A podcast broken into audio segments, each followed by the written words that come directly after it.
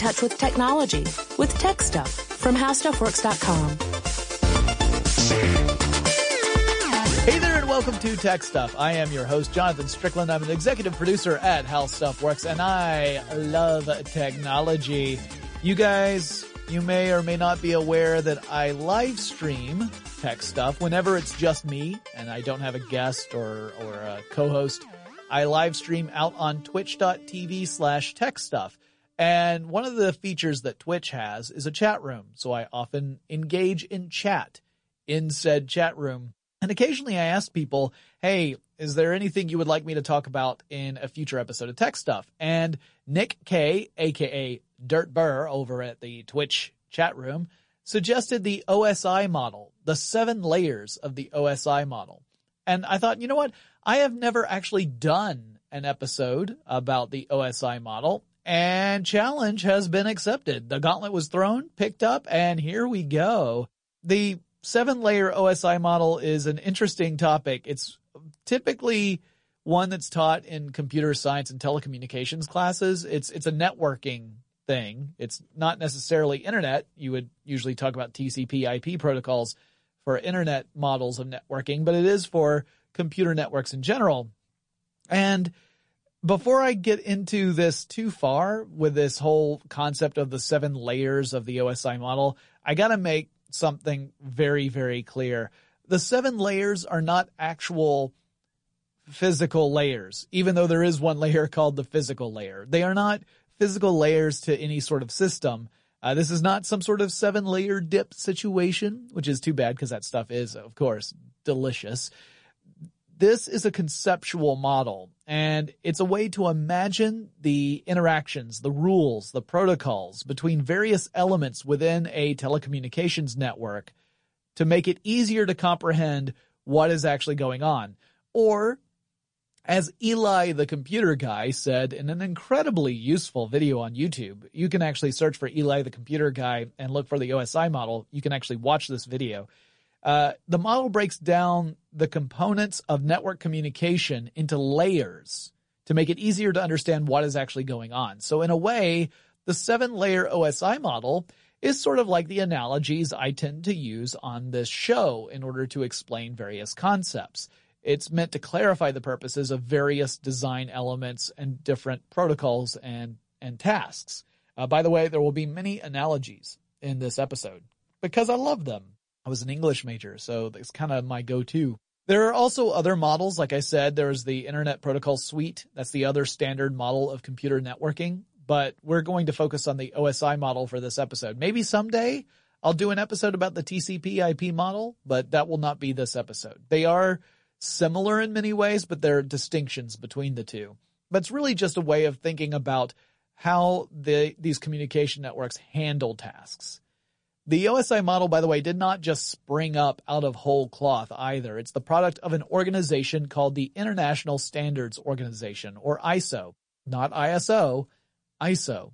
So let's learn about that group first before we talk about the model. ISO is a non-governmental international organization that is completely independent of any state authority. So it doesn't fall under the purview of any one nation's government. Uh, the membership of the of ISO uh, includes 162 national standards bodies. There's only one ISO member per country, so you can't have multiple standards organizations from one country in ISO's roster. It has to be the foremost standards organization of that country. The United States, for example, has uh, a, a member, or there's an organization that is in ISO, is the American National Standards Institute, or ANSI. ANSI actually predates ISO, as ANSI was founded in 1918. ISO began in 1946. More on the founding of ISO in just a second. ANSI's purpose is to accredit standards that are created by, quote, qualified groups, end quote. So in other words, this organization in the United States does not create standards. It's not the one that says this is what the standard X is from now on. You all have to follow it. This is the X by which all other X's must be measured. They don't do that. What they do is they look at the work of qualified groups and say, yes, this example of whatever that thing is, is the standard against which all others shall be judged. So mote it be. At this point, it might even be good for us to just consider what the heck a standard is in the first place, because otherwise this just becomes a jumble of words and I start using phrases that don't really mean anything to you. You're going to totally tune out. So the definition of standard is, according to the Merriam-Webster dictionary, your definitions may vary depending on the dictionary of use. It includes the de- definition of something established by authority, custom, or general consent as a model or example, or something set up and established by authority as a rule for the measure of quantity, weight, extent, value, or quality. It could also be a giant flag that you carry into battle, but that definition probably doesn't really apply when it comes to the OSI model, so we're not going to think about it right now. Standards are an agreed upon model upon which all other instances of that concept or physical object should be measured. Uh, so units of measurements are standards that are easy to understand, right? An inch is an inch no matter where you go. Uh, a kilogram is a kilogram no matter where you go.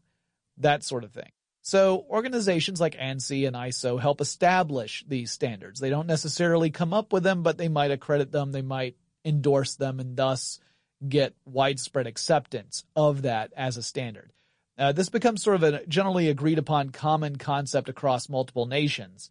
The need for standards was a, apparent from the early days of trade because merchants had to create standards so that trade systems could actually work across different currencies and regions, not to mention create standards of measurement so they could make sure they were talking about the same amount of stuff they were selling from place to place. If you're a, if you're a spice merchant, you want to make sure the people you're selling to understand the quantities you're talking about. So you had to set up these standards that people would generally agree to in order to actually make trade work. It was necessary for that sort of thing. Well, the same thing is true in technology in general, not just with units of measurement, things that are more kind of ultimately tangible, but with general concepts where you're going to have lots of different people from all over the world working within those sort of concepts. And you want there to be interoperability between all of those people, you have to create these standards so that everyone is kind of working from the same basic set of rules. And by working from the same basic set of rules, you you reduce the possibility of incompatibilities. There will always be incompatibilities just because technology doesn't always work the way we intended it to, but you can at least remove some of those barriers early on in the design process by agreeing upon a basic set of rules from the start. That's the whole purpose of organizations like ISO. So this extends to telecommunication and networking layers. Uh, as ISO states on its webpage, international standards make things work. They give world-class specifications for products, services, and systems to ensure quality, safety, and efficiency. Now, ISO got its start back in 1946 during a meeting of the Institute of Civil Engineers in London, England, and there were representatives from 25 different countries that attended that meeting, and they concluded that they needed an official but independent organization to help coordinate and unify industrial standards. ISO would become an official entity on February 23rd, 1947. And according to ISO, the organization has published nearly 22,000 international standards since it was founded. Oh, and uh, ISO is not an acronym. It is not ISO. It is ISO. It is all capitalized, but still it's ISO. And it's because if you translate the name of the organization into the different languages of all the different countries that have a, a an organization that's a member of ISO, you don't end up with words that start with I, S, and O with every translation, right? That's just the English version. So the English version is International Standards Organization, but other languages have it in different orders or even different words. So you can't just call it an acronym because not every country uses the same the same language, right? So they decided instead they would take their name from a Greek word isos, ISOS, which means equal. So ISO is always ISO, no matter what language you are speaking. As for the OSI model, now that actually emerged from a couple of different projects that were trying to establish a framework for network systems. This would be in the 70s when networks were really starting to become a po- possibility. You may remember that ARPANET had been in the development stages in the 60s and 70s, and that was a precursor to the internet. It was also those early, early days of networking different devices together so that they could communicate directly to one another instead of having to work on one machine, save your work on some form of physical media. Maybe it's a, a magnetic disc or reel to reel tape or whatever, taking that physical media over to another, and I guess I should say medium, over to another device and then loading it up there Instead of doing that, you could have them communicate directly to one another using a network solution, but you had to establish those standards, particularly since there were lots of different computers that were being produced and lots of other devices that you also would want to connect computers to. And they didn't all use the same sort of operating systems. They didn't communicate in the same way. So you had to create a set of standards that would work across multiple instances of networked machines so that you didn't just end up with different specific network protocols for very specific instances. Let's say that one place has all the same sort of mainframe style computers. So they design a network that only works with those. That's not any use to somebody who's trying to create a network for a totally different type of machine. So they wanted to create this basic set of standards. In the 70s, you had two different groups doing that. And eventually those two groups, they got their work kind of merged together. And in 1983, they published this, or at least they, they submitted this to ISO. Uh, it was called the Basic Reference Model for Open Systems Interconnection. And ISO would publish that model the following year in 1984. This would be the, uh, the ISO publication number 7498. So next time you're at pub trivia and someone says, what's the ISO publication number of the OSI model, you can just pipe up 7498 and you will win great acclaim. I don't know why you're going to IT professional pub trivia, but that's, you know, I'm not judging. So ISO created the OSI seven layers model. This again was to create a sort of common lexicon across the world for the purposes of discussing telecommunication systems. And let's take a high level look at what this means.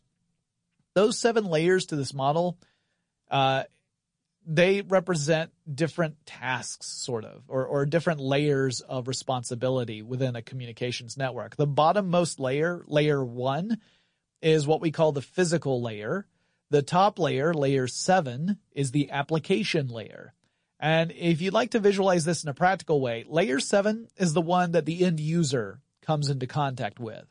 Layer 7 is uh, the part of an application or program that uh, that you can see. Now it's not layer 7 is not an application in of itself, although some applications can exist entirely in layer 7. Layer 7 is the group of services within a communications network that interact directly with whatever is going on with the application and send that further down the stack. So while a web browser is not in itself a layer 7, it uses elements that do tie in to layer 7. In other words, uh, it's it's kind of like the the uh, just under the surface layer for whatever application you have open uh, that has this network communication aspect to it. Uh, whether that's with a phone or a computer or a printer, really any device that's connected to a network. This is the one that's closest to you. So it's the one that's easiest for us to kind of understand because it's the stuff that we interact with. You interact with this interface, you send commands, those commands get pushed down the stack and depending, it depends on what the command is about where that ends up going. On the other end of the model, and we'll go through all the layers in this episode, but right now I'm just looking at the top and the very bottom. On the other end, the bottom of the, the stack is layer one. That's the physical layer of the networking process. This is the basic bit stream. This is the zeros and ones that are being carried by some means. You could even argue that it's not even zeros and ones. It's the stuff that represents those zeros and ones. It's the actual electrical impulses or rays of light or radio signals that are carrying information. So this is the conveyance of data. So that depends upon actual physical properties, like physical components, like cables or Wi-Fi cards or things of that nature. That is why it's called the physical layer. It is completely dependent upon that. It does not care about protocols. None of that stuff matters. This is just carrying the signal. Uh, so between layers seven, the one that we interact with directly, and layer one, that physical layer, are all the intervening la- levels that uh, handle protocols for network communication. Again, this, these are not physical, literal layers, but rather a way to divide up those protocols for the purposes of understanding which layers hand tasks off to other layers or accept tasks from other layers. So I'm going to explain this conceptual model with an analogy. So we're going to get even more abstract because that's what I do and you can't stop me. It's my show. The OSI seven layer model is like a metaphorical bucket brigade fighting a fire. So let's say that layer one, that physical layer, that's the person in the bucket brigade who is closest to the water spigot. Water is pouring out of a water spigot. Now, the person who's representing layer one can do a couple different things. They can fill up a bucket with water. They can hand a full bucket of water over to the person who is representing layer two or they can accept an empty bucket from layer two so that they can then fill up the bucket of, uh, to make it a bucket of water again. Layer two can really only do a couple of things in this particular analogy. They can accept an empty bucket from layer three, or they can accept a full bucket from layer one, and they pass it on in continuing in the direction that it was traveling. When you get all the way down to layer seven, they can accept a full bucket of water from layer six, they can splash that water onto a fire and they can send a empty bucket down to layer six.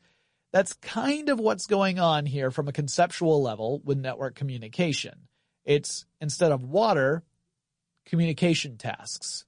And different layers are responsible for different parts of the task. So it gets a little more complicated because it's not just accept something and pass it on. That's, it's not as simple as that. There's a little bit more to it, but I wanted to start big so you could kind of understand that these layers are all dependent upon one another. So I hope that analogy makes some sense to you. I really liked it because while I was trying to kind of digest the OSI model, that's kind of how I imagined it was this process of passing down a task so that it goes down the chain until it hits where it needs to go, comes back up the chain with whatever the response is. Now, the reason the whole model is important, why are we even talking about the OSI model in the first place? Beyond just giving us an idea of what's going on behind the scenes when you are using devices on a networked system, it's because it provides a guide for developers, for one thing. If you are developing programs or applications that are meant to be networked, it is really good to have an understanding of the OSI model so that you can focus on the proper way to implement your your program. Uh, and it's also important for you to adhere to the standard that's been established. That's what standards are for, after all. So you might even wonder, why is this even important? Why are we even talking about OSI models? Well, I mean, beyond just giving us an idea of what's going on behind the scenes of devices that are running on a network and how that communication is supposed to work from a conceptual level, it provides a guide for developers who are creating applications and programs that will run on networked devices. It's really important that their processes adhere to the standard. I mean, that's why we have standards. It's to make sure that things are falling in line so that the everything is as smooth as it possibly can be, especially when you get into interoperability where you have programs operating with other programs. If you have that happening, they need to agree upon a same basic set of rules. Otherwise, it's like getting two people together who speak completely different languages that have no basis, like there's no shared origin for the two languages. They both arose completely independently and then try to have them have a conversation without using gestures or anything else to kind of get their meaning across. It's, it's practically impossible. So this is very important for programmers in order to make sure that their approach will be interoperable for other types of processes and programs. Uh, This could be as simple as making sure that your program's not going to make a, a, an entire framework unstable and cause potential crashes or other issues to something more complicated, such as apps being able to share the same data across each other or access each other's functionality in some way. And it's only because we have these standards in place that such an approach is really possible without having different teams work very tightly with one another from the first place. It's also really useful if you're a network specialist, like an IT network guy or lady, uh, because you got a problem happening in a network that you manage. You want to be able to identify where that problem is and how you would go about solving it. And being able to figure out conceptually where in the OSI model that problem may be arising tells you what approach you may need to take in order to fix the problem. I've heard that 95% of IT problems fall on the physical layer, which essentially means that someone has not plugged something in. Sounds like an IT crowd kind of joke, but apparently it's absolutely true that, you know, there's folks who just, there's a cable that's not fully plugged into a port or someone forgot to turn a switch on or something. Uh, and a lot of the problems do stem from that. And then once you get beyond the physical layer, things get real tricky because you got to figure out where is the breakdown happening and what can you potentially do about it. So it does have a practical application outside of, of just a, a general information. Uh, the model is also obviously used as a teaching tool to explain computer network architecture and, and communication protocols. And it gives computer science students a foundation in the logic they'll need to understand to work within computer network architecture. So that's the overview. Now we're going to take a quick break and then when we come back, we're going to start wading into what all these layers actually mean. So let's take a quick break to thank our sponsor.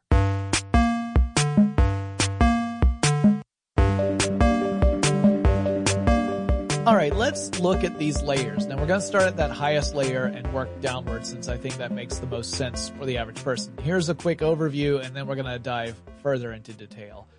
All right, layer seven is the application layer. That's where the end user applications live, or at least where they touch. It's where they uh, make contact with this OSI model. This would be the stuff that we interact with, like whether you're playing Pokemon or you're using a web browser to surf the web or you're checking a fitness app or anything that's along those lines where it's tapping into this network. You are interfacing with something that is touching on this layer. Uh, there's a lot more going down below the surface, but We'll jump into that in a minute. Next is layer six. That's the presentation layer. That layer handles syntax processing. Don't worry, I'll explain that in a little bit. Uh, it's sort of like a translator in many ways. So hold on to that idea. Layer five is the session layer. This layer manages the flow of events that establish and terminate network connections, communication channels, if you will, between applications or devices. Uh, layers five through seven, so the ones we just talked about, are considered application level data layers. Everything below those layers gets into more fundamental aspects of moving data around, where it's not so much concerned with it being identified as an application, it's more basic than that. Uh, it reaches progressively more abstract concepts and moving further away from anything we would think of as an application. Level four is the transport layer. That provides transfer of data between end systems and is responsible for end-to-end recovery. Again, we'll go into this in more detail in a minute. Level three is the network layer. That's the domain of things like switches and routers. Level two is the data link layer, in which all information we've been talking about, uh, the the packets of information, get encoded into bits. This layer technically has two sublayers. There's the media access control or MAC layer. If you've heard of MAC addresses, that's what this refers to. And there's the logical link control or LLC layer. So it's not a limited liability company. It is the logical link control. More on all of that again, just a minute. And then finally we get to layer one, that physical layer I mentioned earlier. That is the bitstream conveyance layer. So all of that sounds really technical, but we'll break it down layer by layer, and we'll start with layer seven, that application layer. It identifies the protocols and interface that hosts in a communications network have that the end user uses. A host, by the way, is any network device. So it could be a computer, it could be a smartphone, it could be a printer, it could be really any networked device that is connected to a computer network. Uh, really it's anything. It's not just servers. You might think a host has to be a server because the name host and server seem really related. Um, a server is a device that accepts network connections from other devices. And those other devices we call clients.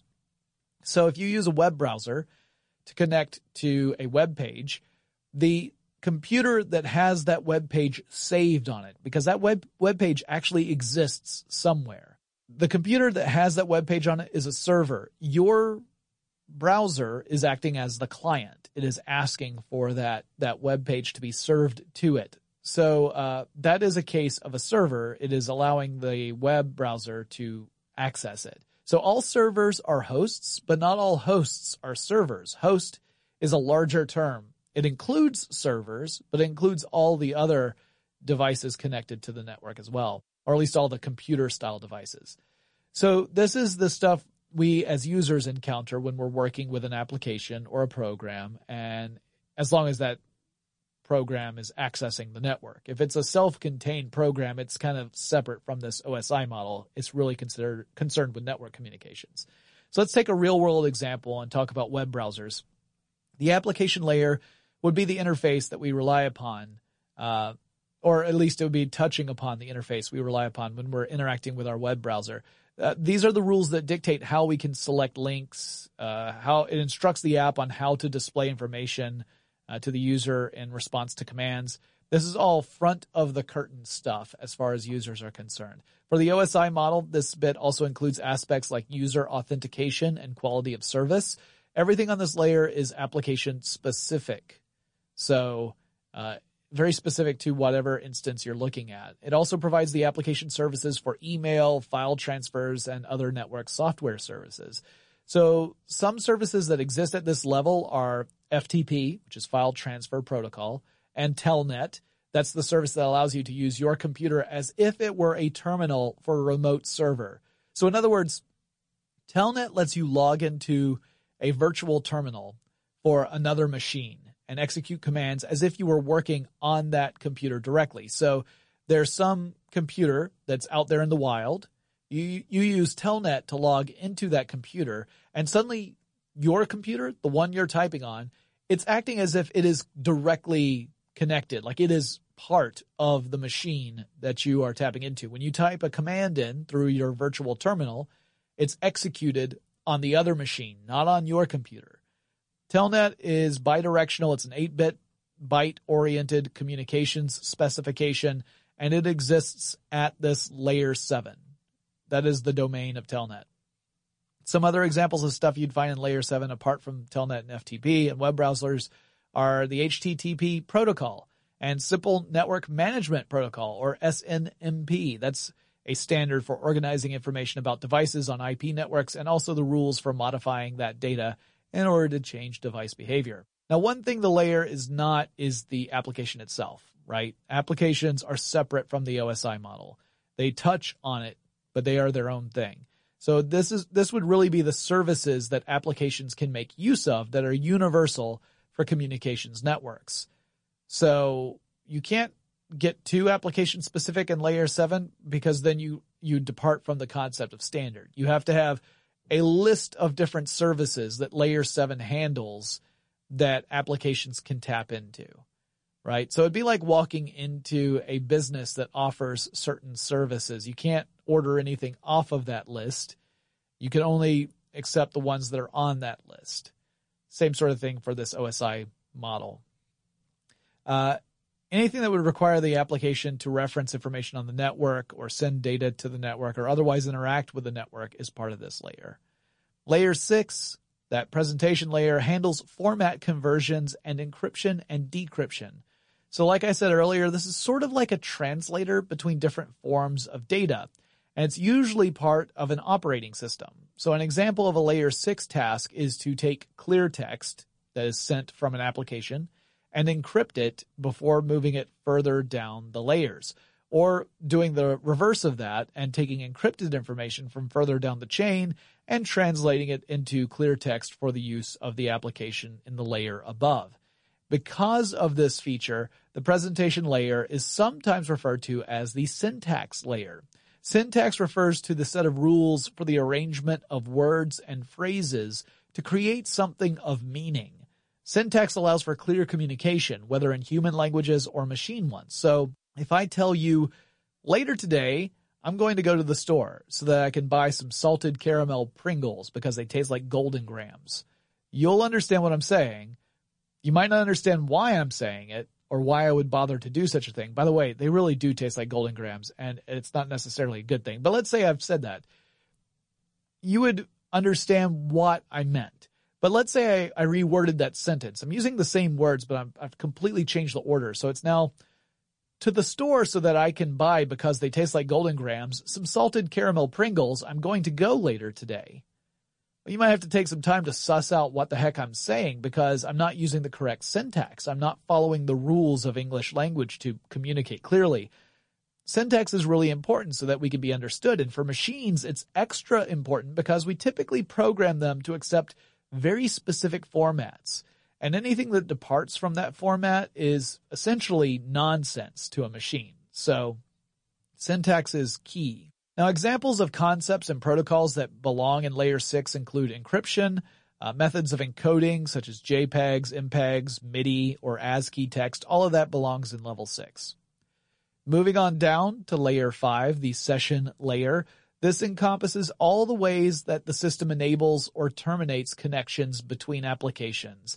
Uh, at this layer, the network allows conversations, exchanges, and other transmissions between applications to occur, and it's all about session and connection coordination. Another way to think about this is the layer is the one that allows one machine to chat with another machine across the network. It creates that communication channel, also known as a session. So it creates the session between the two machines. It maintains the channel and it most importantly, you could argue, terminates the channel once the session has ended so you don't have a continuation of data exchange once you have indicated that that communication is over. Uh, otherwise, you would have a situation where it's kind of like listening in on somebody when they thought they hung up the phone, but they didn't. It would be akin to that from a data standpoint. So that concludes all the layers that are on the application side, the application layers of the OSI model. And it's all about moving that data around at the application level. Below that are the layers where we descend into the real guts of the OSI model. And before I do that, I need to take a rest. I got to regain some spell slots because I burned a couple in that last section. Also, I've been listening to the Adventure Zone a lot. It's a show that, uh, if you haven't listened to it, you should check it out. It's kind of neat. Has nothing to do with how stuff works. That's just a free plug for the Adventure Zone. Let's take a quick break and thank our sponsor.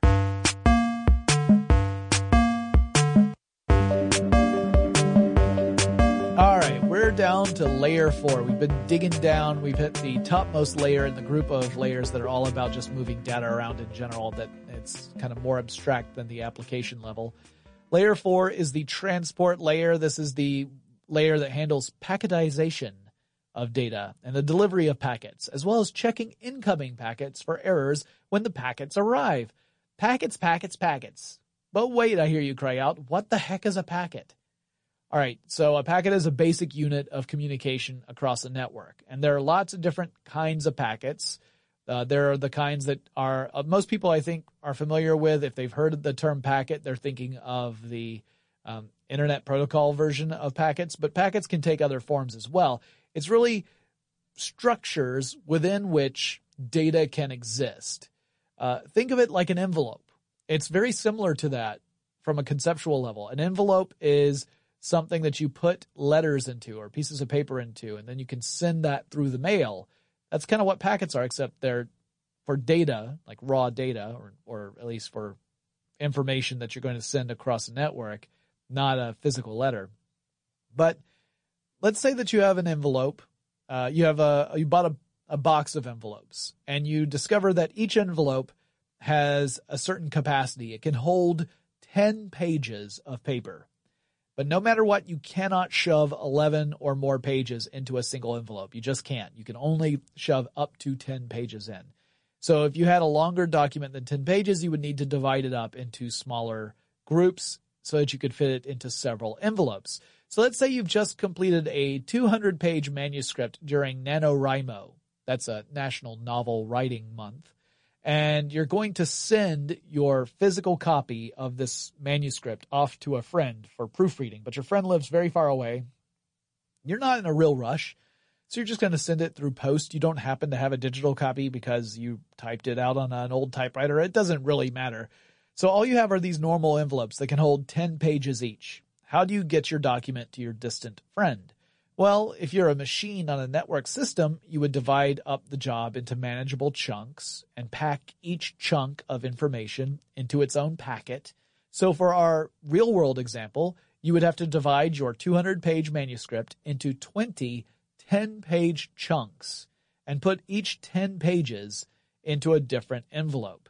Now you would realize, because you were a bit of a doof, you sealed all the envelopes, but you forgot to include page numbers on the individual pages. Well, fortunately, you still have all the envelopes in the right order.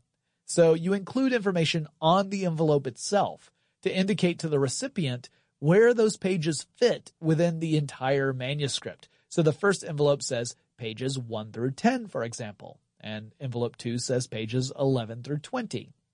You dump all 20 envelopes in the mail and the postal service picks them up. Now, it's a busy time at the post office and the destination for these envelopes is quite a far way away. And the various envelopes get a little divided up. They get put into different bags and they get distributed to different trucks and different planes as they travel to their destination. They're all going to the same place, but they're each taking a slightly different pathway there. Your friend starts to get the envelopes in the mail and is able to put the pages in order because you included information on those envelopes themselves. And eventually your friend has the whole manuscript. Well, that's sort of how data transmission across a network happens, except there are a few extra considerations. One is that devices will typically send more than one of each packet. Uh, sometimes packets will encounter problems as they travel across a network. Maybe a node in the network goes offline without warning or something else happens. Maybe there's some traffic congestion at that section of the network. So if you send multiple copies of each packet, there's a better chance that the whole thing will get to the destination. Even if you don't send multiple copies, what will happen is there will be a, an acknowledgement on the recipient side of receiving a packet. And if there's a packet missing, that message gets sent across and then the sender can send that specific packet again and it can travel across the network to the recipient. On the receiving end, the transport layer takes in these packets and consults the data in the header of that packet to assemble the data properly. That's kind of like those page numbers on the envelopes I was talking about. It's the equivalent of that saying, here's where this data fits in context with all the other information that's coming in that is related to this particular file. Uh, there's a bit more to it than that, but the nature of the packets are dependent upon the type of packet it is and the protocol in question. And I think you get the general idea here. Now, as Eli, the computer guy, explains it, the session layer opens up communication channels, but the transport layer is the one that decides how much data is actually exchanged between those different devices that are in communication with each other. So they're very tightly bound together. So much so that some people put them in the same layer. And they say that session and transport are kind of related closely enough where you can think of them as a single layer as opposed to two uh, separate ones. Let's move down to layer three. That's the network layer. This is the logical pathway layer or the virtual circuit layer. Uh, this is the layer of switching and routing where data transmits from one node of the network to another. And at this layer, a network performs all of the internetworking, all the congestion control, all the addressing features, as well as packet sequencing. So another way to think of this is that this is the layer in the network where uh, network protocols that are in charge of making sure data gets from the sender to the recipient does so. Like it's all the rules that will guide data along the network to get to their destination. That means that it's kind of like a, a road system with all the road signs and traffic instructions included, right? The IP address of a machine is at the network level. Now we get down to layer two. That is the data link layer. And this is where data packets get encoded into bits or decoded from bits into packets. At this layer, you also have transmission protocols and management, as well as error detection and response from errors in the physical layer below. So if something goes wrong in the physical layer below, it is the data link layer that is important. Uh, it is the data link layer that actually detects those errors and sends that information up the chain so that someone can do something about it. So if there's a switch that's not on or a cable that's not plugged in, that ends up being detected at layer two and then sent up the the stack. Uh, there are two sublayers in the data link layer. The media access control or MAC layer is the first one. And you probably have heard the term MAC address. You might wonder what the heck that means. It's a hardware address that is unique to every node within a network. The MAC layer has a direct interface with a network medium and every device that is connected to a network has its own MAC address and it's actually burned or recorded on every device's network card. It is unique to that. And of course, the purpose of an address is so that a network has to know where to send information. Otherwise, the whole system wouldn't work. Because if you had a network that didn't use addresses, it would be like shouting into the void and getting nothing back. Or worse, it would be like getting everything back, including the stuff you wanted, but also everything else. So it would just be a big jumbled mess and you wouldn't be able to make sense out of anything. So you've got to have the addresses for this to work properly. The other sub level of this layer, or sub layer, I guess, of this layer is the logical link control layer. Uh, that is the sub layer that controls frame synchronization and flow control, as well as error checking. So that error checking I was talking about with the physical layer, that belongs to the LLC. But yeah, those are some new terms, and I guess we need to define some of them. So in telecommunications, which is different from video, because there's frame synchronization in video as well, but in telecommunications, it means something slightly different. Frame synchronization is the process in which incoming framed data gets extracted for decoding with the help of frame alignment signals. Frame synchronization is necessary because sometimes data sent to a receiver encounters issues, and frame synchronization can identify and correct for those issues, synchronizing between the sender and receiver so that you get the full amount of information that you expect. Flow control is the management of data flow between nodes on a network, and it's important so that data can be handled efficiently. So you don't want to send more data than a recipient can accept at any given time because you'll hit data overflow. And that means that not all the information you're sending is going to go through. You're going to have to resend it anyway. So it's better to go ahead and make the system more efficient and control that flow of data in order to avoid that problem in the first place. In this case, the analogy I always think of is that classic Christmas episode of I Love Lucy in which Lucille Ball is trying to wrap candies along an assembly line and the candies start coming faster and faster. So she's frantically shoving pieces down her shirt and in her hat and in her mouth so that they don't get past her.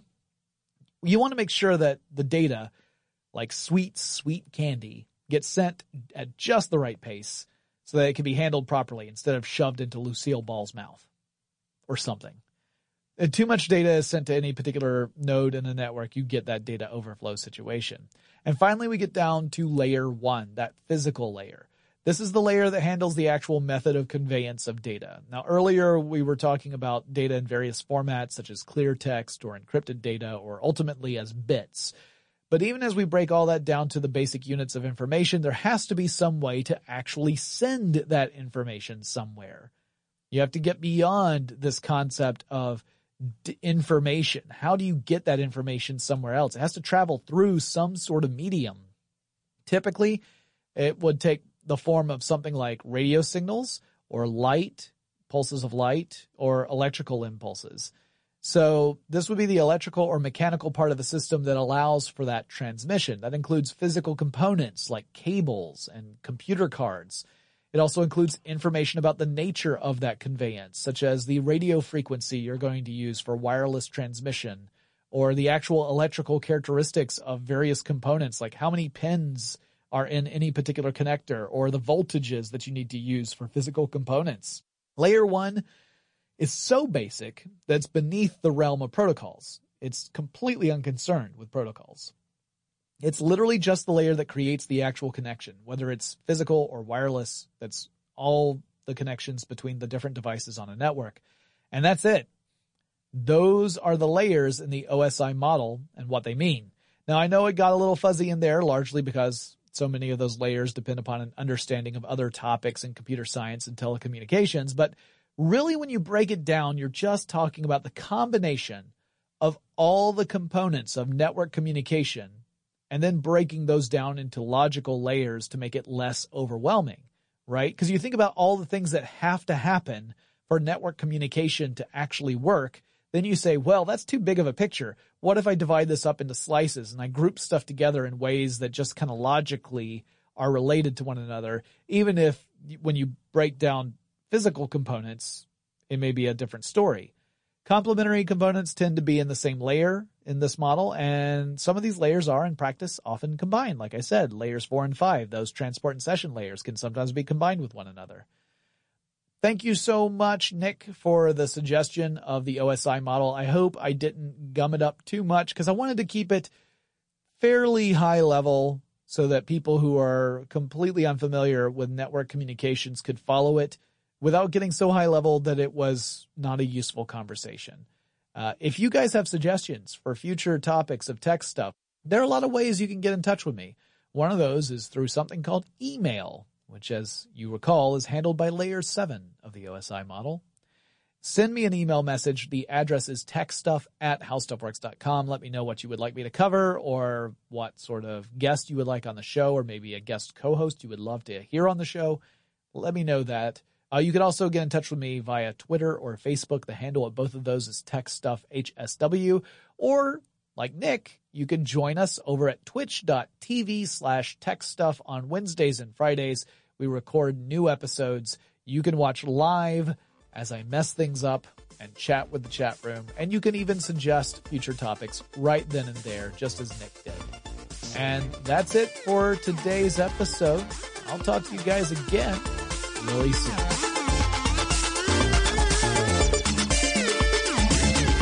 For more on this and thousands of other topics, visit howstuffworks.com.